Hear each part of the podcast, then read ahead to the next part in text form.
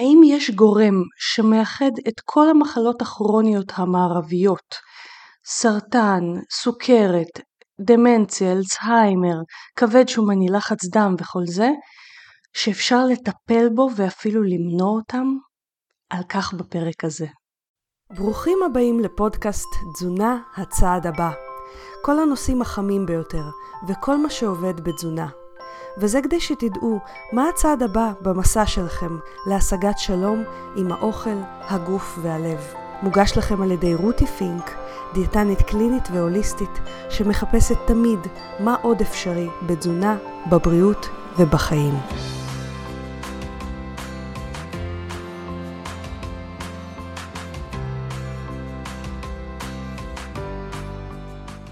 היי חברים, רותי פינק כאן.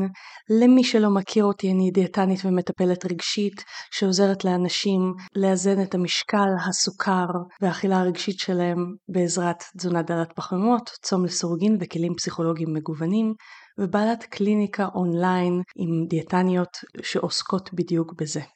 לפני כשבוע וחצי הייתי בכנס מטאבוליקס 2022.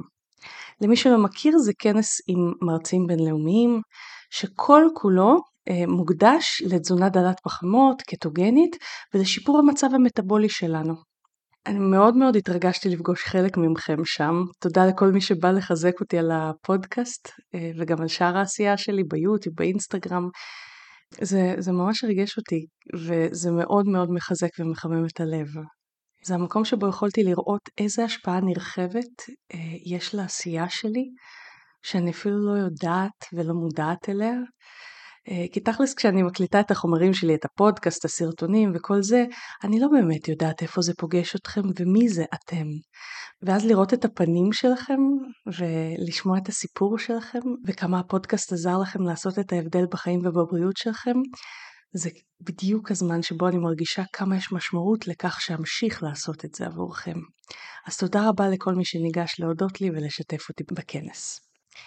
הכנס היה מיועד לקהל הרחב בעיקר, והבנתי כמה המידע הזה לא מובן מאליו וכמה אנשים שטרם נחשפו אליו צמאים אליו. בפרק הזה אנחנו נתמקד בהרצאה שנתן פרופסור שאני מאוד מעריכה אישית על הצניעות שלו ועל הדיוק המדעי שלו, פרופסור בן ביקמן. הוא היה גם המרצה הראשון בכנס. עכשיו נחשפתי להרבה הרצאות שלו לקהל מקצועי, לקהל פחות מקצועי, אה, יש הרבה מהן באינטרנט, ואני מאוד אהבתי את הדיוק וההיצמדות שלו למדע. זה לא נדיר באנשים בעולם הדל פחמימה, הקטו, אפילו חוקרים, אפילו פרופסורים, להיות מוטים על ידי הדעות של תיאוריה זו או אחרת. זה משהו שיכול לקרות אצל כל אדם, גם המלומד ביותר, ברגע שאתה מאמין שתיאוריה אחת היא הנכונה, אתה מוצא את כל ההוכחות לכך שהיא נכונה ומתעלם מהוכחות שלא. וזה לא משהו שהתרשמתי ממנו אצל פרופסור ביקמן, וזו הסיבה שהחלטתי גם להביא את דבריו מהכנס לפני כל שאר המרצים. חשוב לי לציין, אין לי שום קשר עם פרופסור ביקמן, חוץ מזה שאני עוקבת אחריו באינסטגרם ובפייסבוק. פרופסור ביקמן הוא חוקר באוניברסיטת בריגהם ביוטה, אני מקווה שאני אומרת את זה נכון, וההתמחות של המחקר שלו היא תאי שומן ובמיוחד אינסולין. הוא פרסם ספר לקהל הרחב שמאוד מומלץ למי שרוצה להעמיק מעבר למה שאני מספרת בפרק היום. הספר הזה גם תורגם לעברית והוא נקרא איך לא לחלות. שוב, אין לי שום קשר למכירות הספר ואני לא מקבלת שום דבר ממכירות הספר. פרופסור בן ביקמן טוען שהמקור המשמעותי למחלות הכרוניות של העולם המערבי מקורן בעמידות לאינסולין. הוא לא היחיד שטוען כך, ואני ארחיב על כך בפרק הזה בהשראת ההרצאה שלו. אז מאיפה אנחנו מכירים את התנגודת לאינסולין? קודם כל, מסוכרת מסוג 2. אנחנו יודעים שהבסיס לסוכרת סוג 2 הוא תנגודת לאינסולין. במחלה הזו מקור הבעיה שתאים רבים בגוף אם כי לא כולם, מפסיקים להגיב לאינסולין, וזה יוצר מצב שבו אינסולין שתפקידו להכניס סוכר לדם, ואני ארחיב על זה עוד מעט, הוא לא מצליח לעשות את הפעולה הזאת היטב ומכך נובעות הרבה צרות. אבל אנחנו יודעים עוד דברים. הרבה מהמחלות הכרוניות של העולם המערבי, אנחנו רואים אותן כקשורות לעמידות לאינסולין. מה זה אומר קשורות? קשור זה אומר משהו אחד מגיע במקביל למשהו אחר. המצב הזה לא אומר שמשהו אחד גורם למשהו אחר, אבל זה מחשיד הרבה פעמים לזה שגורם אחד הוא נסיבתי לגורם אחר, הוא סיבתי, הוא, הוא הסיבה לגורם אחר. קשר הוא לא הוכחה לסיבתיות, אבל הוא מקום לחשד לסיבתיות. אז מה אנחנו רואים? במחקרים אנחנו רואים שלאנשים עם סרטן מסוגים שונים יש משמעותית יותר עמידות לאינסולין. כך גם עם כבד שומני, אלצהיימר, דמנציה, מצבים מסוימים של חוסר פוריות ואין עונות. ואנחנו ממש רואים שבאנשים עם המצבים האלה יש משמעותית יותר עמידות לאינסולין מאשר לאנשים ללא המצבים האלה. למעשה קיים מחקר שנקרא האם אין עונות היא המנבא המוקדם של תנגודת לאינסולין, עד כדי כך. אחת השאלות הסטנדרטיות במכון הסוכרת שלנו, שעבדתי בו בעבר, היה האם יש בעיה בתפקוד מיני, כיוון שהבעיה הזו מאוד נפוצה בסוכרת סוג 2, והיא גם גורם שיכול לנבא דברים כמו התקפי לב, בנוגע לסרטן, אנחנו יודעים שעם הפרשת האינסולין לרוב יפרשו חומרים שנקראים גורמי גדילה, שכשמם כן הם מעודדים גדילה והתרבות של תאים. חלק מגורמי גדילה אלה קשורים ישירות להעלאת סיכון לסרטנים מסוגים שונים. יותר מזה, לאנשים עם סוכרת סוג 2, שהיא סוכרת שמאופיינת בעודף אינסולין, ותכף ארחיב על זה, יש יותר סיכון לסרטן כחלק מסיכוני המחלה הרבים שלהם. אז איך כל זה קשור? כדי להבין את זה, בואו נעבור קצת על המנגנון של איך אינסולין עובד בגוף. לכל תא בגוף יש רצפטורים לאינסולין. רצפטורים זה כמו מין מדפי נחיתה כאלה לאינסולין. תחשבו שאם אינסולין הוא מסוק, אז המקום שהוא נוחת בו זה הרצפטור. הוא לא יכול לנחות במקומות אחרים. מה שזה אומר הוא שכל תא ותא בגוף שלנו יש לו רצפטור לאינסולין, וכל תא ותא בגוף שלנו, אם הוא בריא, מוכן בכל רגע נתון לנחיתת אינסולין על הדופן שלו. למה? כי לאינסולין יש המון תפקידים, ממש לא רק בהקשר של סוכר, זה הורמון מאוד מאוד משמעותי ומרכזי בגוף שלנו.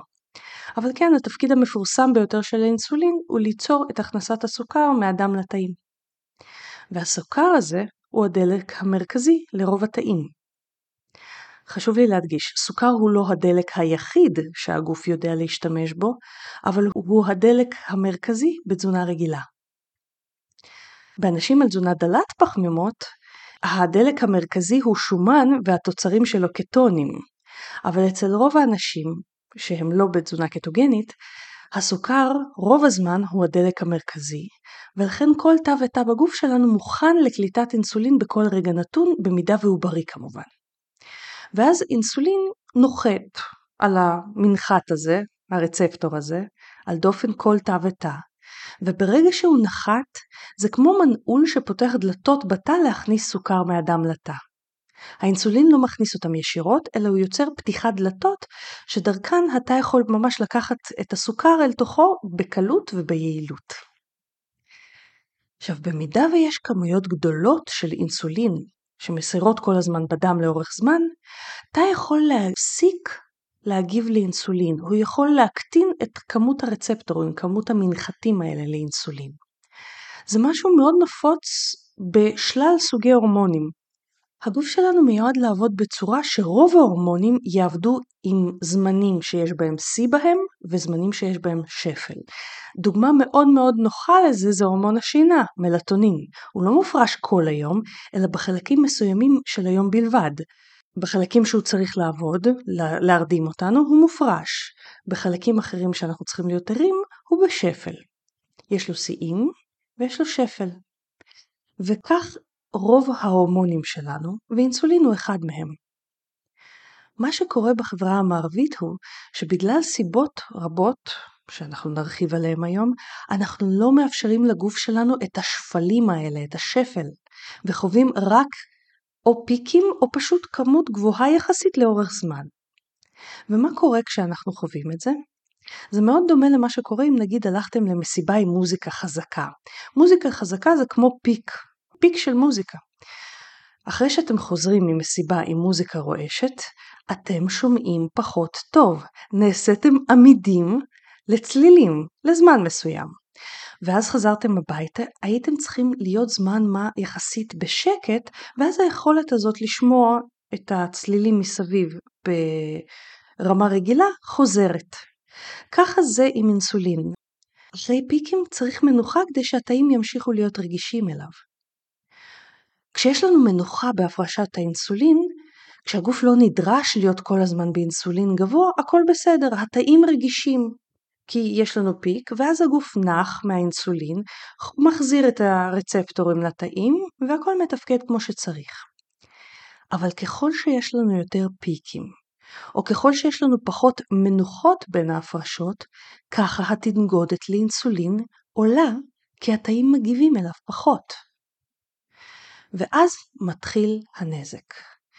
כי אם בעבר כשהכל תפקד רגיל, נגיד צריך מולקולה אחת של אינסולין כדי להכניס X סוכר לתא, בתנגודת לאינסולין, בחוסר רגישות לאינסולין, אנחנו נצטרך חבורה שלמה של מולקולות אינסולין כדי להכניס את אותו X סוכר לתאים, לתא.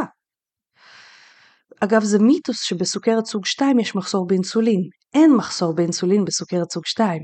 יש מחסור בתגובה של הגוף לאינסולין, בגלל שהאינסולין כל הזמן גבוה מהנורמה, אין את המנוחות. ולכן הפתרון ארוך הטווח לבעיה, הפתרון שבאמת נותן מענה לבעיה המקורית, הוא לא להזריק יותר אינסולין או לגרום להפרשה של יותר אינסולין.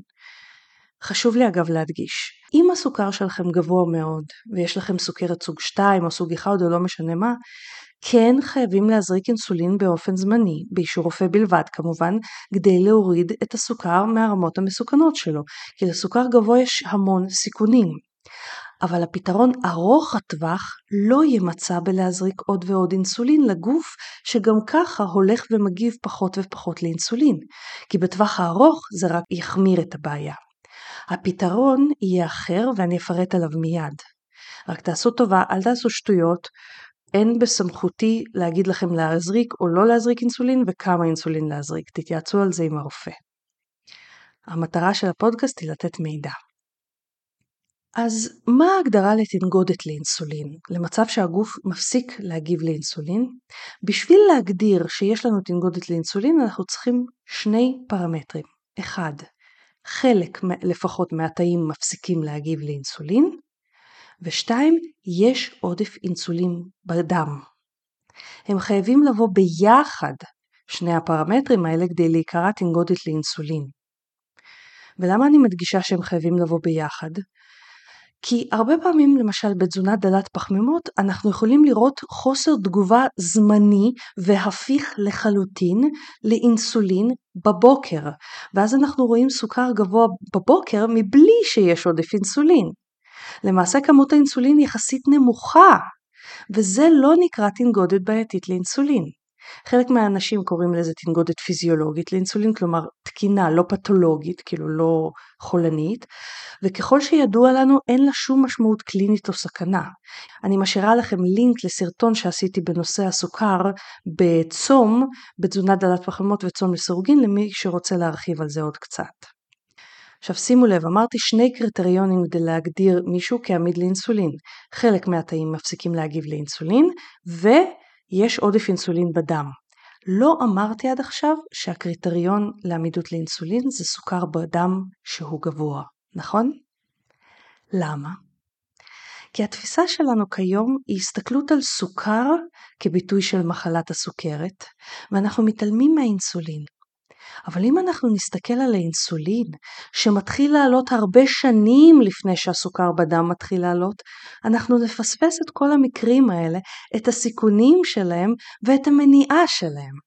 ואני כמובן ארחיב על זה מיד.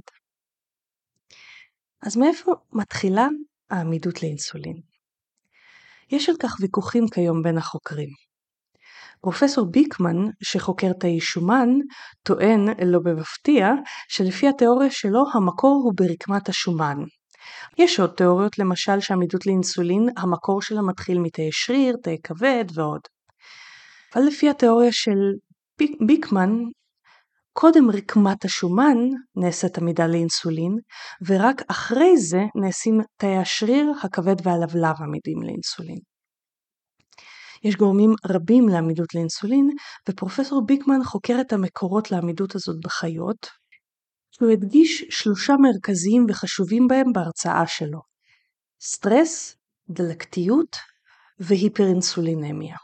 אני מיד אעבור על כל אחד מהם ונדבר מה אפשר לעשות. בואו נתחיל מהראשון. קודם כל סטרס. מה זה סטרס? סטרס הוא תגובה נורמלית של הגוף למצבים של סטרס. במצבים האלה שבהם אנחנו חווים סטרס, אם זה מצב פסיכולוגי של לחץ מתמיד, אם זה מישהו הבהיל אותנו, אם זה טראומה פסיכולוגית שלא מטופלת שיוצרת סטרס עקבי, או כל סטרס אחר, אפילו חוסר שינה, במצב הזה הגוף מפריש הורמוני סטרס. המרכזיים בהם הם קורטיזול ואפינפרין, או בשמו השני אדרנלין. אלה הורמונים ששונים מאוד, יש להם הרבה תפקידים, אבל יש להם דבר אחד משותף, שניהם מעלים את הסוכר בדם. וככל שיש יותר מהם, ככה צריך יותר אינסולין כדי לאזן את הסוכר בדם. כלומר, ככל שיש יותר סטרס, ככה הגוף חייב להפריש יותר אינסולין לאורך יותר זמן, כדי לאזן את הסוכר שעולה בדם בגלל הורמוני הסטרס. והתוצאה? האינסולין לא מקבל את המנוחות מהפרשה שהגוף זקוק להן. זו הסיבה הראשונה לתנגודת לאינסולין. וזו הסיבה שאנחנו בקליניקה מקפידות לדבר עם המטופלים על המצב הנפשי שלהם, על השינה שלהם, וכל הדברים האלה שיוצרים סטרס, כי זה לא רק התזונה שקשורה לזה. יותר מזה, זו כנראה אחת הסיבות שאנשים שישנים פחות נוטים לרדת פחות במשקל, כי יש להם יותר אינסולין בדם. אגב, יש לי פודקאסט שלם על שינה שמומלץ לשמוע, ואני אתן לכם את הלינק אליו בלינקים לפודקאסט, שווה לשמוע אותו כדי להבין עד כמה שינה, ירידה במשקל וסוכר בדם קשורים. אז הדבר הראשון שיוצר עודף אינסולין זה סטרס. הדבר השני הוא דלקת. כל סוג של דלקת, החל מגירוי פשוט בעור, דלקת חניכיים, וכלה כמובן בדלקות מסיביות יותר כמו וירוסים, חיידקים, מחלות נוספות. כל דלקת מעודדת תזמורת שלמה של חומרים שמתחילים להסתובב בדם ומופרשים מהאזור המודלק. החומרים האלה נקראים ציטוקינים. הציטוקינים מככבים בקורונה. אחת הסיבות שהיא נחשבת מסוכנת לאוכלוסיות הסיכון היא שהציטוקינים שמיוצרים ברקמות של האנשים בקבוצות הסיכון עולים על גדותיהם בצורה שיוצרת כשל איברים ומוות באוכלוסיות הסיכון. אז לציטוקינים יש הרבה מאוד השפעות שבכמות מתאימה מעודדות את הגוף להילחם בדלקת, אבל בכמות גבוהה מסוכנות. ואחת ההשפעות האלה היא עמידות לאינסולין. אגב, שימו לב, מי בין היתר בקבוצות הסיכון לקורונה, שמעוררת הפרשה של ציקטוקינים בכמות גבוהה, אנשים שיש להם עמידות לאינסולין, כי אנחנו יודעים שעמידות לאינסולין מעודדת הפרשת ציטוקינים, אבל ציטוקינים גם מעודדים עמידות לאינסולין, ואנשים עם סוכרת למשל, בגלל העמידות לאינסולין נוצר מין מעגל אימה כזה, שיוצר עוד ועוד ציטוקינים, שבכמות, כשהיא עולה מעבר לכמות גבוהה מדי, יוצרת את הסיכון ואת כשל האיברים. אז בחזרה לדלקת שלנו, כל עוד יש דלקת, יש עלייה בסוכר בדם. כל דלקת, כולל דלקות אוטואימוניות שבהן הגוף תוקף את עצמו. ואפשר ממש לנטר את זה אצל אנשים שמנטרים סוכר באופן רציף, עימת סוכר רציף או עימת סוכר בדם, פתאום יש עלייה של כל רמות הסוכר בדם. לפעמים אנשים אה, סוכרתיים למשל לא מבינים מדוע הסוכר פתאום עולה, כי הם מרגישים טוב, ואז נגיד חצי יום או יום אחרי זה הם מבינים שבעצם הם בשלב הזה כבר היו בתהליכי פיתוח של נגיד לא יודעת מה שפעת או משהו כזה. אז דלקת היא דבר נוסף שיוצר עמידות לאינסולין. והדבר המשמעותי ביותר שכן יש לנו אפשרות להתערב בו, תכף אני אדבר איתכם מה הפתרונות, אבל המשמעותי ביותר הוא היפר-אינסולינמיה, שזה עודף אינסולין. עודף אינסולין יוצר עודף אינסולין. כמו שהסברתי יותר מוקדם בפודקאסט, המנגנון הוא שברוב ההורמונים ככל שיש יותר חומר בגוף, ככה הגוף פחות מגיב אליו. אגב, ככה אנשים חווים למשל התמכרות לסמים. ככל שיש יותר סם, הגוף מגיב אליו פחות, ואנחנו צריכים כמויות גדולות יותר ויותר כדי שהגוף יגיב, יגיב אל הסם באותה צורה. איך זה קורה? דרך עוד אה, סוג של הורמון, לא בדיוק הורמון, אבל סוג של הורמון שנקרא דופמין. דופמין, כמו אינסולין, צריך מנוחות בדופמין כדי שנגיב אליו באותה צורה. ואותו דבר עם אינסולין, ככל שיש יותר אינסולין לאורך זמן, ככה הגוף פחות רגיש אליו, מגיב אליו פחות, וזה רק מחזק את המעגל הזה שהולך ויוצר יותר ויותר תנגודת. וזמן שהזרקת אינסולין בחולה סוכרתי של סוכרת סוג 2 עם סוכר גבוה היא חיונית בטווח קצר, אם לא נטפל במקור הסוכר הגבוה מאוד הזה בטווח הארוך ונמשיך להזריק עוד ועוד אינסולין, אנחנו בעצם רק מחמירים את המצב ולא משפרים אותו. אז תשאלו אותי, איך זה שרופא, רופאים נותנים לסוכרתיים להזריק אינסולין שנים? מכמה סיבות. קודם כל אם זה סוכרת סוג 1 אז האינסולין הוא חובה, אין ברירה. הבעיה שם היא לא עודף אינסולין ועמידות אליו, אלא מחסור מלא באינסולין כי התאים שמייצרים אינסולין נפגעו. אז זה חיה אחרת. אבל בסוכרת סוג 2, זאת העמידה לאינסולין, היכולת להוריד את האינסולין תלויה באורך החיים. ככל שיש פחות אינסולין שמסתובב, ככל שיש פחות הקפצות אינסולין, ככה אנחנו יכולים להפחית את כמות האינסולין ועדיין לשמור על סוכר מאוזן. ואם אדם לא מצליח בעזרת אורח החיים להוריד את האינסולין שלו, ותכף נדבר על זה, אז אין ברירה אלא לעזור לגוף שלו להוריד אותו מבחוץ, בין היתר, לא רק, אבל בין היתר על ידי אינסולין. אגב, כיום יש הרבה פתרונות נוספים לחולי סוכרת שהם כבר טובים יותר בחלק מהמקרים מאשר להזריק אינסולין, והרופאים במכוני הסוכרת בהחלט מציעים אותם. אז אנא, אל תפסיקו להזריק אינסולין בגלל הפודקאסט הזה, אלא דברו על כך עם הרופא, והכי חשוב, עשו כל מאמץ להפחית את הצורך באינסולין ולאזן את הסוכר בעזרת אורח החיים. בן ביקמן דיבר בהרחבה על התיאוריה הזאת של רקמת השומן כמקור לעמידות לאינסולין. מה שהוא מצא זה שאם יש מספיק אנרגיה שהיא באה בצורה של קלוריות מהאוכל, ובמקביל לזה האינסולין גבוה, לרקמת השומן אין ברירה אלא לגדול. כי האינסולין מעודד גדילת רקמת שומן ומעודד אגירת שומן. זה מבחינת זה שהאינסולין אומר לרקמת השומן מה לעשות. ובמקביל מגיע עודף קלוריות שנותן את החומר לגדילה של רקמת השומן, השומן. ורקמת השומן יכולה לגדול בשתי צורות, היפרטרופיה והיפרפלזיה. היפרטרופיה זה כשכל תא השומן גדל בגודל שלו. יש גבול, לכל תא ותא בגוף יש גבול כמה הוא יכול לגדול. תחשבו על זה, למה מעולם לא ראיתם תא בגודל של לא יודעת מה, של uh, הפלאפון שלכם, בסדר? תא בגודל כזה, למה אף פעם לא ראיתם? למה תאים הם כאלה קטנים? כי מסיבות כימיות ופיזיקליות אפילו, לכל תא יש גודל שאליו הוא יכול להגיע והוא לא יכול לעבור את הגודל הזה. היפרטרופיה זה גדילה של כל תא שומן על ידי אגירת שומן לגודל המקסימלי שלו.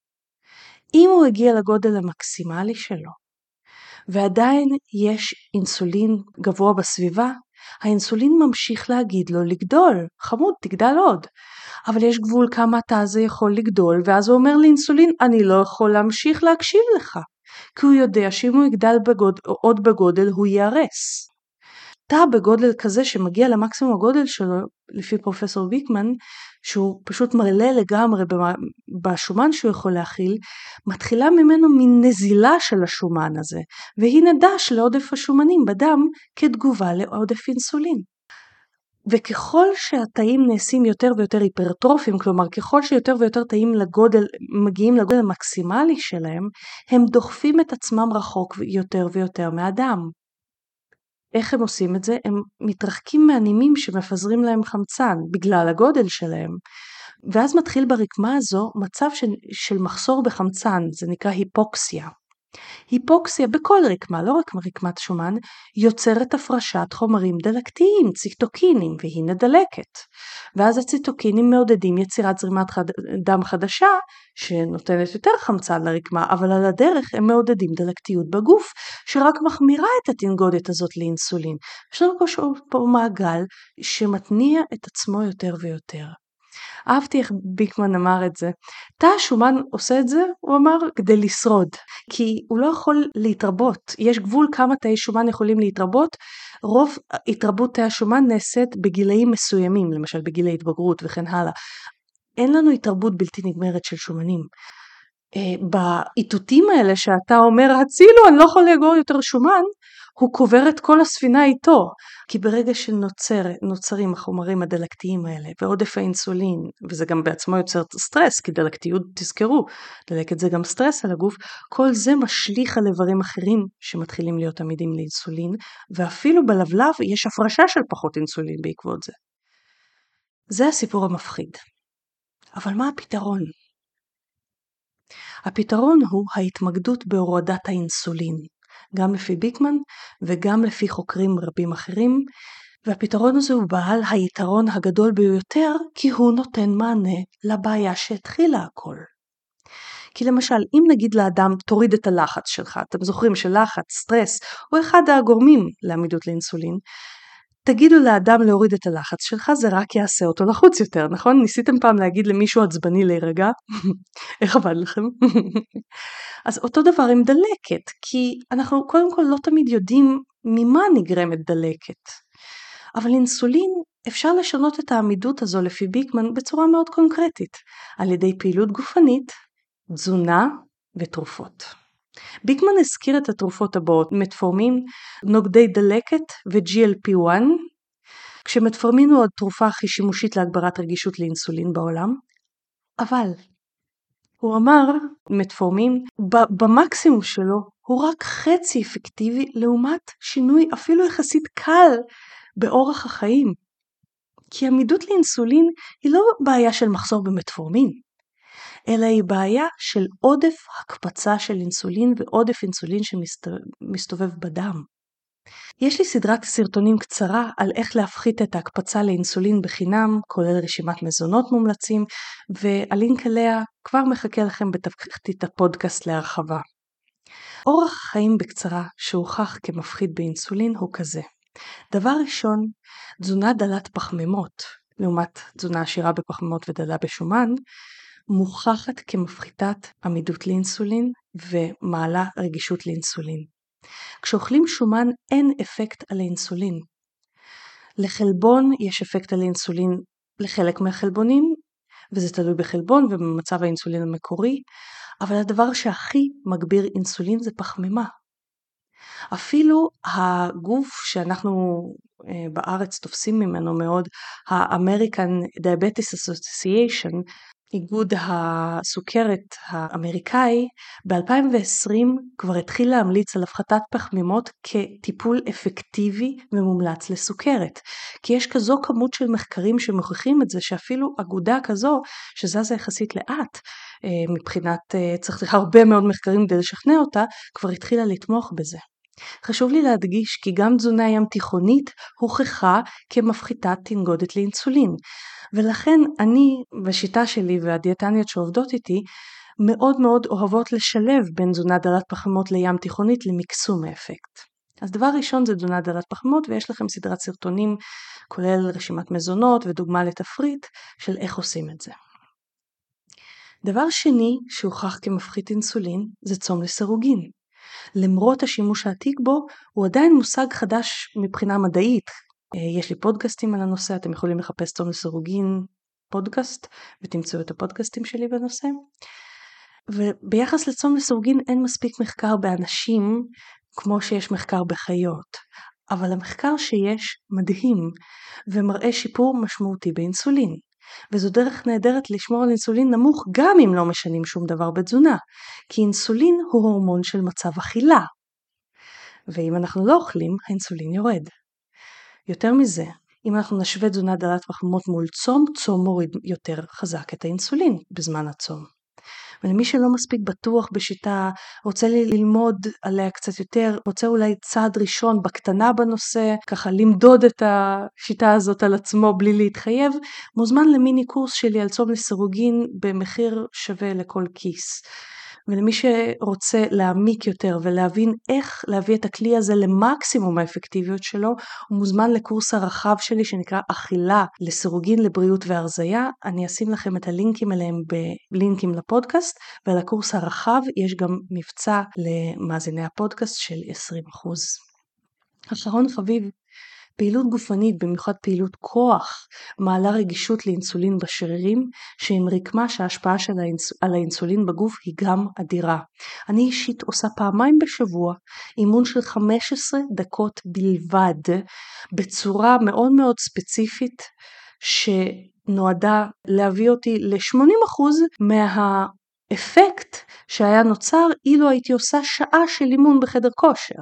וה-80% הוא מספיק טוב, אני לא באה להתחרות בתחרות בניית שרירים. המטרה שלי היא לשמור על בריאות, ואם תרצו, אדבר על זה בפרק בנפרד.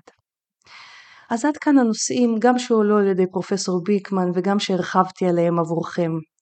חשוב לי להזכיר לכם שאם תרצו התאמה אישית, תמיכה ועזרה מקצועיים בשיפור התנגודת שלכם לאינסולין, אני וצוות הדיאטניות הקליניות שלי עומדות לרשותכם בטיפולים אישיים אונליין, אז אתם לגמרי מוזמנים, וגם לזה אני שמה את לינק עם הפרטים בלינקים לפודקאסט. אז אני מקווה שנהניתם מהפודקאסט היום. אם אתם רוצים להיעזר בנו, אתם מוזמנים לאתר שלנו, rutifink.com. ואם תרצו לעקוב אחרינו, להיות בקשר או לשאול שאלות, בנוסף לאתר יש המון מידע בערוצים שלנו, מידע על אכילה רגשית, תזונה דלת פחמימות וצום לסירוגין. פשוט תחפשו בגוגל בעברית רותי פינק ותגיעו לפייסבוק, לאינסטגרם וליוטיוב, ואנחנו ניפגש בפרק הבא. תודה שהקשבתם לפודקאסט תזונה הצעד הבא. אני מקווה שנהניתם. חשוב להדגיש שהמידע בפודקאסט מוענק לצורכי העשרה בלבד, והפודקאסט לא מהווה בשום צורה תחליף לייעוץ או טיפול אישי. בכל בעיה רפואית או נפשית יש לפנות למטפל מוסמך. ואנחנו ניפגש בעוד שבועיים.